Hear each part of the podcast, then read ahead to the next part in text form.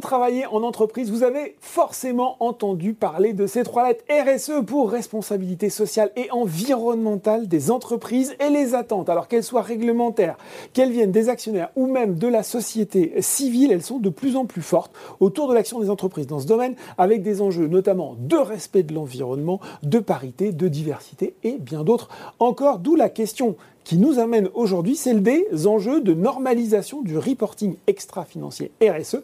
Et pour en parler avec nous aujourd'hui, Laurent Lanzini, consultant Square. Bonjour Laurent. Bonjour Laurent.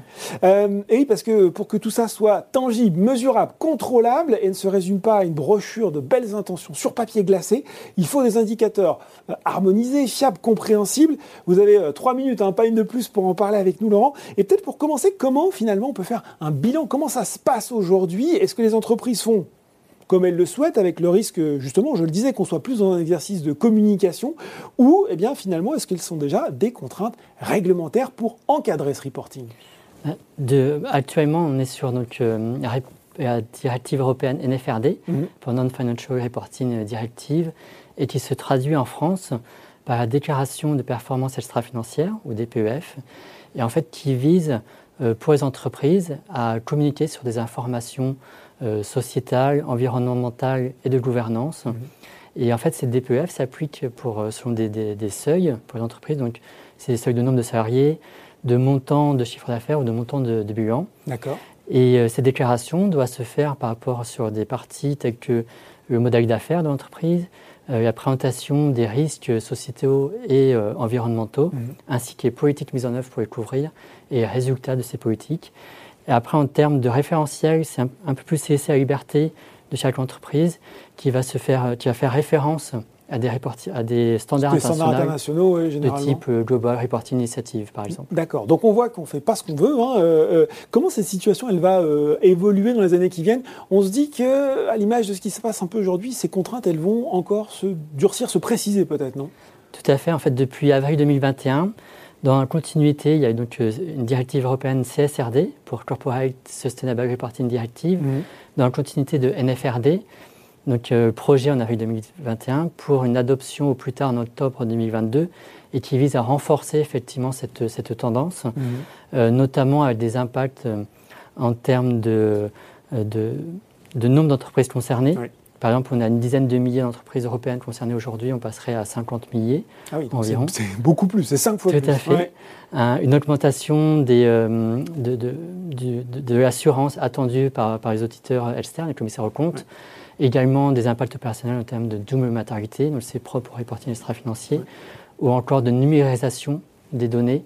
Et, enfin, également pour, la, pour les directions, davantage d'implications. D'accord, donc plus de critères. Euh, à mesurer quelque part, à reporter, plus d'entreprises euh, concernées.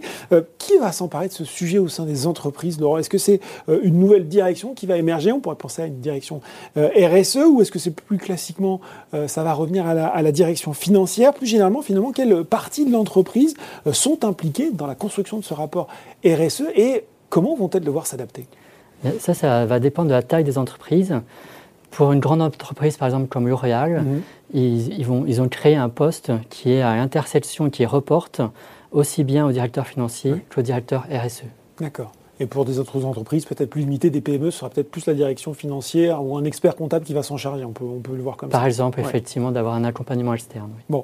Euh, est-ce qu'il va falloir compter sur de nouvelles ressources? Bah oui, parce que finalement, on se dit, euh, voilà, il va falloir euh, fournir en face des investissements humains, financiers peut-être, et puis surtout qui va contrôler un petit peu la pertinence de ces données à l'image de ce que font aujourd'hui les commissaires aux comptes sur les états financiers de la société.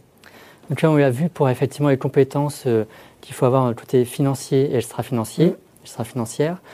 Et euh, également au niveau des investissements IT, mm. euh, une meilleure gestion des données, enfin, d'avoir davantage de données de collecte, de transformation et de production d'indicateurs. Et enfin, effectivement, tout ça pour derrière les commissaires aux comptes qui vont avoir un niveau d'assurance euh, qui vont délivrer, qui va, qui va augmenter, qui va être crescendo. Et qui, qui, va devoir euh, euh, contenir, enfin en tout cas, voilà, s'occuper aussi de cette, cette partie.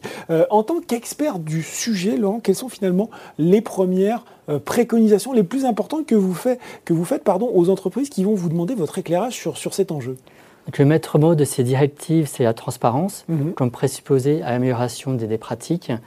Et dans ce cadre-là, nous, notre conseil, c'est de bien impliquer les parties prenantes mmh. directes, par exemple comme les salariés, parce qu'il va y avoir une augmentation donc, de, de collecte des données, mmh. et dans ce cadre-là, une meilleure visibilité sur la performance RSE, et donc il faut pouvoir se mettre en ordre de marche euh, pour améliorer autant que possible sa performance RSE. Bon ben voilà, vous terminez euh, presque à 3 minutes pile, on embarque tout le monde dans cet enjeu euh, de normalisation du reporting extra-financier. Merci Lanzi d'avoir d'avoir expliqué le sujet pour nous en 3 minutes. Je vous en prie Laurent. 3 minutes éco, bah, c'est fini pour aujourd'hui, on se retrouve très bientôt pour un nouveau numéro.